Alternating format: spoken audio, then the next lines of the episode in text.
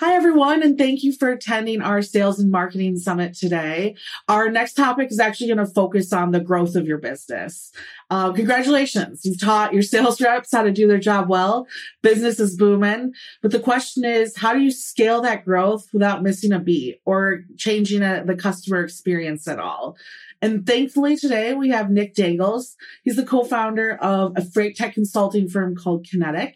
And he's here to help guide us with tips to scale your sales teams, uh, what technology you could invest in to help manage that growth and just the experience he's had overall in, in working with his um, clients and making sure that not only are you implementing tech where you need it, but it, that you're following through and making sure that operations are continuing to stay strong. Nick, thank you for being here with us today. I'm excited to finally get to do one of these chats with you. hey, Grace, thanks for having me on. I really appreciate it. It's always fun talking to you. and you know, let's dive right into it. You know, you are working with different freight tech uh, technology companies. Uh, you work in, in, scaling their sales. So for everyone watching, this is going to be a great talk for not just only brokers, but even freight tech companies that are looking to enter in the space and, and work on their own sales scaling as well. But you know, what tools, Nick, do you see that companies are often lacking when they're running into issues with scaling their sales appropriately or starting starting to see that maybe they're experiencing more operational issues than they thought they would experience or experienced when they first initiated their business. Yeah. So, from the perspective of like, we've won this business and now how do we service it and how do we deal with the additional work it entails? Like, those are kind of two separate but related things. In terms of how you service it, like, I'm big on the capacity like the capacity management tools, the carrier management tools, sourcing tools like like Parade, Freight Friend, and Cargo Chief. At some point, I mean, never reliance on load boards just isn't a sustainable strategy. You need to make better use of your carrier data and build better relationships to service higher volumes of freight. It's just the only way to get away from that one and done carrier mentality that ultimately just just ends up with problems and it's gonna it's gonna shoot you in the foot eventually. In terms of the like the extra work because as you onboard additional customers and get more freight volume, it increases all sorts of things like your need for additional tracking, your paperwork, your back office. And that's what really where I see value come in in terms of freight tech. It's it's the tracking, it's the invoicing, it's the document requests, it's all the ancillary things that go along with more freight. So to me, those support services like visibility platforms are extremely important um, as opposed to hiring a new tracking person the back office, like like imaging and document collection, instead of having a person manually calling up every single carrier to track down PODs and invoices, you can automate a lot of that process. And it's just it's a more efficient way of going about it rather than throwing the bot throwing bodies at the problems because that's just that's not efficient or scalable. So any sort of technology you can onboard to make that process more efficient is going to help you a lot in the long run you know, we always joke that that's the pro- like the biggest problem with this industry is like as we're continuing to grow. If we have a problem just just add another person really quick. That that should help solve it. And that you're just really doubling down on the problem in general is at some point as you continue to grow it's going to continue to be an operational issue that you're you're dealing with so um, i like that you brought that up because for me it's the the number one problem i see with a lot of businesses especially in the brokerage side as they're starting to get new customers it's like well you know let's simply just add um, another carrier rep to this team. Um, and the problem is not just, you know, having enough carrier reps, but how the original carrier reps are operating in general. And um, I love that you touched on the usage of not going to the load boards as uh, your capacity uh, strategy. I think that's the number one reason that a lot of logistics companies struggle as they start to scale is that they're so used to either like um, we have this one guy that we always call. Well, what happens now when you have two loads, right, coming down that lane? Or, you know, it's, it lets, you know, just depend on the load board uh, capacity volume. Well, at some point, that's going to ebb and flow just like the industry always does. So, um, it's a really great example. And, and how do you see, um, the companies that you work with, how do you see them implementing those strategies? Um, so that their their teams are developing them properly. You know, that's a really good question. And to me, like I, I want to go back for a minute to what you said. Like post and pray just isn't a capacity strategy, you know. Mm-hmm. And in terms of developing their teams to, to to implement these things correctly, some of that goes back to training. You know, if if you're training your team that the way you cover freight is you post it on a load board and then cross your fingers and hope for the best, well then no, like any sort of technology that you onboard isn't going to have much of an impact because that post and pray mentality is all they know. So to really get the buy-in, it takes the appropriate training and how you like on the best practices for how you want to do business. And then like it's really it, it takes buy-in across the entire organization. You can't just be telling individual sales reps, Hey, this is how we want to do business. Like you have to kind of lead from the top and make sure your sales managers and your carrier sales managers are also using like these new sourcing tools and the new technology that you've onboarded. Because if like if if the carrier sales manager is just posting loads up every day, well, that's what everyone's going to do. You have to lead from the top in that respect. Yeah, and uh, at the end of the day, what is that? It's, it's, almost culture, right? To say like the buy-in mentality, it's that's the culture of your organization. Is the is the culture to you know just put a band-aid on the issue, throw someone in there, and hopefully it gets fixed, or is your culture that you know this is what we learned in training, this is what we live by, and this is how we get this done for our customer. So that's what all that ties into that overall customer experience and you know if you're a if you're a freight company starting to you know experience that that big growth going from maybe like if you're looking at less than 10 million in sales starting to hit 20 or so what areas do you think are best for them to invest in? If you're looking at more like the carrier facing tools or as the customer sales technology that usually helps with that initial growth? What are your thoughts you know, Grace, like that's a good question in terms of which one comes first. And I'm going to give you a really annoying, it depends kind of answer because yeah. it's kind of a chicken and egg scenario, right? Like, like if you're a brand new brokerage versus a mid-sized brokerage that's just starting to invest in tech, really, where are you struggling? You know, do you have a killer sales guy who's bringing in a ton of business that you're struggling to cover? Well, in that case, you might want to invest more in the carrier side, right? But if you're like, if, if it's the reverse situation, you're struggling to get new business, but you have a great carrier network, then maybe it's the reverse, you know? Gun to my head, what would I choose? And just to make a sweeping generalization, I guess I personally err towards the carrier facing technology. I remember one of my, of my first boss in freight always told me that winning freight's easy. The tough part's servicing it.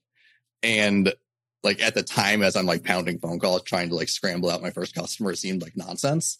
But in the coming years, it's become more and more true to me. You know, you're only as good as your carrier base. So to me, it's the carrier facing stuff that's probably more of a priority. But again, it's unique to each individual brokerage. And that's just been my experience.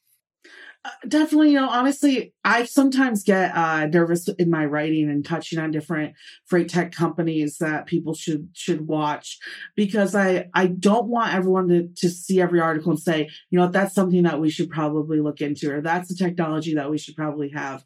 Because it it always depends on your business. Let's say that you're you brought on initially like a couple of e-commerce companies, right? Like you're probably better off working on figuring out better integrations with your customers in order to improve the order flow into your business compared to maybe building a better uh, capacity strategy or it could be vice versa. Maybe you're you're you're growing your business as like a, a cradle to grave, and that's where I, I, feel your response in regards to the carrier side of things usually tends to be the most important investment in order to facilitate that that type of sales growth. So it is a each is their own type of situation and whether you're working with a consulting group like yourself or, or reading articles from FreightWaves, it's always best to work with your team and figure out like what are the exact problems that we're trying to solve? Talk with your customers see what their experience is like. Talk with your reps see what their experience is like and and figure that out yourself. So um it was a trick question and you answered it well. I'm glad i did. I want to just real quick circle back to what you said about like really talking to your reps and your employees and seeing where their struggles are because that's an important part of the process. I mean just because the c suite thinks that a certain thing is a problem doesn't necessarily mean that's the most pressing problem for everybody in the company. So it really is about looking across everyone in your organization and seeing where the struggles are and what and what that is that's preventing you from scaling. Because it might not be what you think. Like when you ask the people on the floor what their problems are they might tell you something completely different that you hadn't even realized. And at the end of the day that's probably where you need to focus your efforts definitely. Um, let's say that you're using like a legacy system. Let's say you have one of these these big box items out there that have, um, you know, they do have a CRM of some sort, and then maybe they do have a, a rating tool available to your team members. How do you work with clients to figure out like should we keep investing in a different CRM, even though technically we have one? Like, how do you make that decision to continue to invest in different solutions or figure out maybe there's a better way to use the, the uh, technology we already have in house? Yeah. So, Grace, in terms of the investment in legacy technology, in my experience, you need to continue to invest in new technology. You can't stay stay tied to your legacy systems. It goes back to like Ryan hates that I use this example because it's one of his, but it's it's the sunk cost fallacy, right? Companies get really tied in with some of the legacy tech because they've invested so much money in it and so much time in it already. And it's just human nature to want to stick with something that you've invested so much in.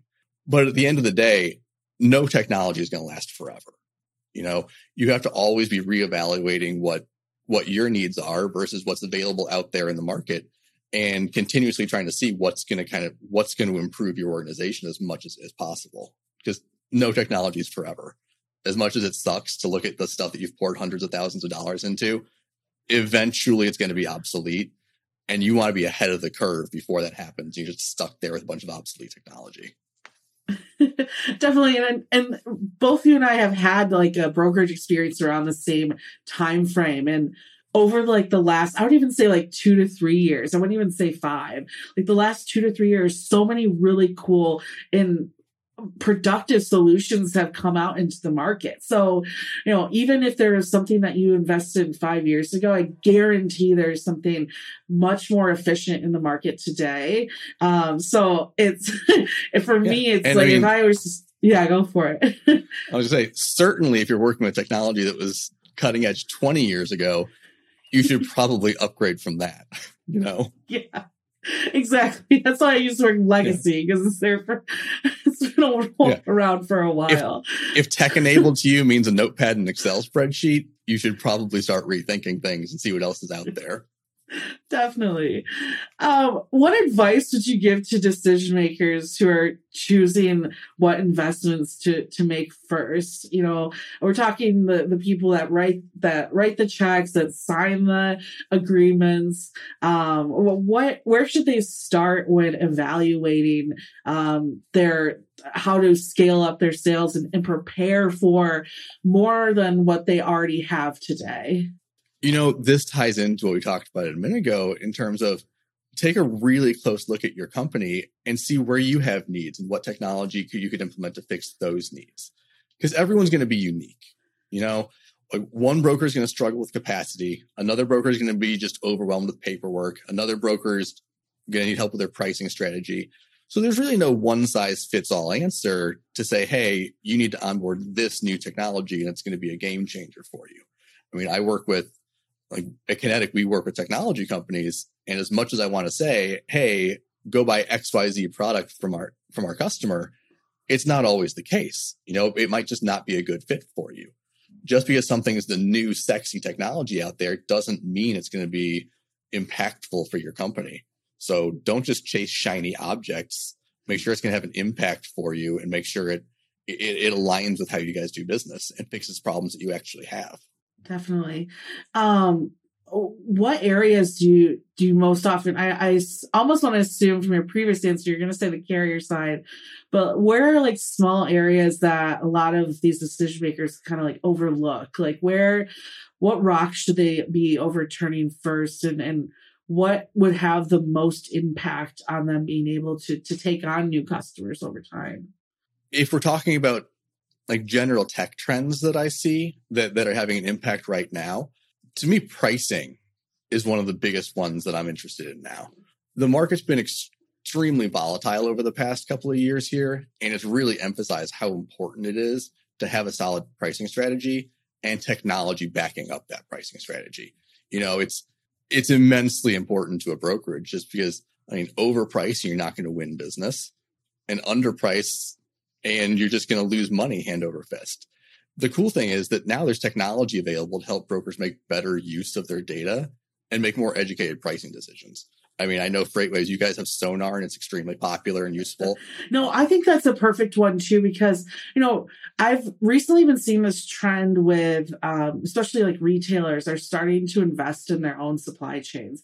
They want to get closer to the decision behind where their capacity is coming from, where these prices are coming from. They want to know the why. And I think that you're going to start seeing here shortly that um, just increasing a rate by even, I mean, honestly, I think even 50 or $100 that, that customers are going to start asking you, well, why? Why is that happening? Why, why should I be paying this much? And I think the best thing about the those type of tools is you're going to allow your sales teams to actually be able to answer that question. And we just recently released TRAC, and that's what that actually does, right? It shows you the uh, market trends for that area. It gives you a good outlook for the future as well, which I think will also be another trend coming up shortly. Is more of forecasting rates in the future than just being uh, reactive to what your customer needs today. So I think honestly, I completely agree. I think the rating tool is going to become more of a necessity in order for companies just to retain and sustain that business. You know, we're talking clearly scaling up sales, but um, a lot of times what happens when logistics companies start to scale their sales is they they lose others because they're not maintaining the relationship that they that those shippers need and being able to explain to your customer and and fully even show them like a year out here this is what we expect to see you might hear from so and so around this time frame that rates are going a little bit higher they're going to want that information or else they're going to start looking at different ways they can start to control that decision making as well. Um, what do you see forecasting in like 2022 do you do you see the same things or is there other areas that you're you're interested in as well? No so outside of pricing another big one that i've seen come up a lot recently is automation there are so many manual processes in freight. It's almost crazy that automation hasn't become more prevalent like sooner than it has. And I'll tie this back into pricing too, because I think to me, the combination of pricing and automation is one that can be extremely powerful for, for brokerages.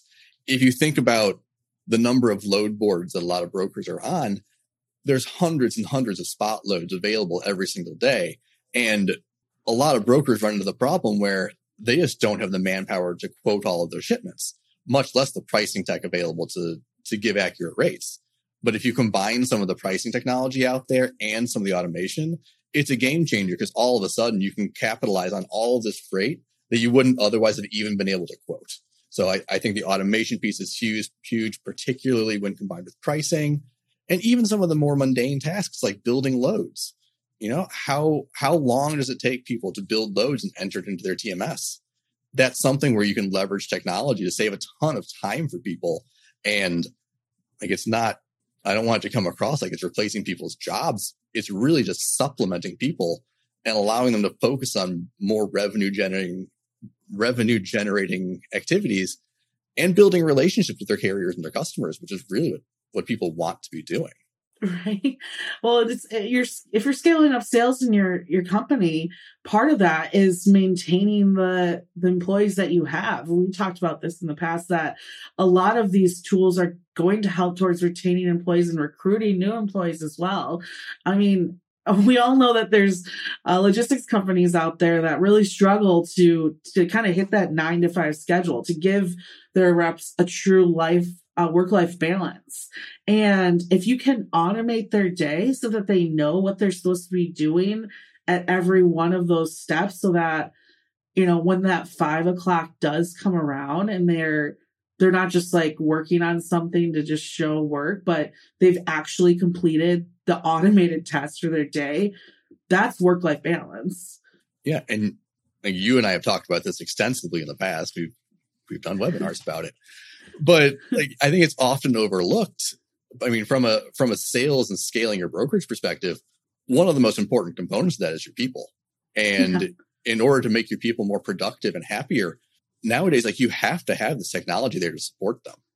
I mean, from a recruiting pro, uh, standpoint and a retention standpoint, where are the best people going to want to flock to? Is it that brokerage who's still using their notepads and Excel spreadsheets to keep track of everything?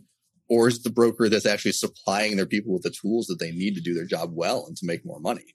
They're obviously going to flock to that second one. And that's a, yeah. that's a huge component to it that I think is unfortunately overlooked a lot.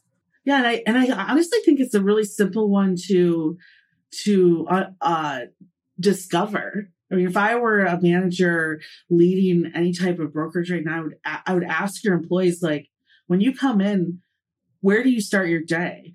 And if the answer is all over the place, right? Like they totally different animal. Well, you know, I just kind of started hitting the boards or it's, it's completely random. Then those are opportunities for you to start figuring out, okay, how can I automate some of these different activities that might be bogging them down? How do I get each of these people the same title or same role operating in the, in the same fashion they should. And that's what's going to prepare your scale, right? That's what's going to allow you to add a $5 million customer and you know that, okay, we can accomplish this, or maybe we do need to add a body, but it'll be an efficient body because it knows what it's supposed to be doing.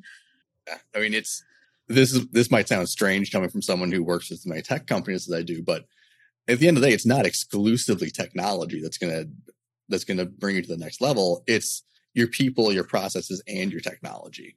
Because like you just mentioned, that person who comes in and they're all over the place, they don't really know what they're doing. They just do something different every day. Whatever fire is popping up, that's what they jump on first. Well, there's no structure to that. There's no process to that. If you bring in some new technology, you have no structure and you have no processes. Well, that technology, you're not going to get the ROI out of that technology that you think you're going to have you also need to have the people and the processes available to support that. Exactly.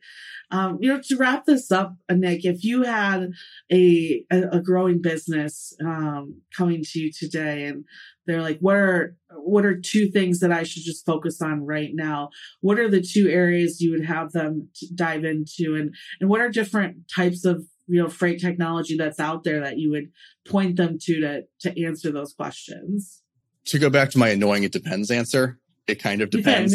I mean, I'm I'm really very bullish on the pricing and the automation right now. I think those are two areas where any brokerage can see some sort of ROI just because they're so impactful when they're done correctly. But at the same time, if you're a very small broker of like under 5 million, you're going to have different needs than a larger broker of like 250 million. If you specialize in LTL versus full truckload, you're going to have different needs. If you if you shift certain commodities over others, you're going to have different needs. So it's really, at the end of the day, about evaluating your own internal operations, where you are as a company, where you have problems, and seeing what technology is going to fit in best to actually make an impact and solve the problems that you have. Definitely. Well, I, I, appreciate you coming on today and, and giving people an expertise and, and how to make sure that they're maintaining you know, that same customer experience because that's really what this is about. If you're starting to grow and your sales are starting to explode, probably giving a really great customer experience that is starting to make its way through um, different different uh, ears, right? So you want to make sure that you're prepared to to continue scaling up those sales and supply them with the same operational support that you have in the past. And um, I appreciate your time here, Nick, and I'm excited to to see what companies you continue to work in in the future and have you on some future events here at Freightwaves as well. yeah, Grace, thanks so much for having me on. I always appreciate it. It's always great talking to you. I love what you guys are doing at Freight Freightwaves. Thanks. Talk to you soon. And everyone enjoy the rest of the summit.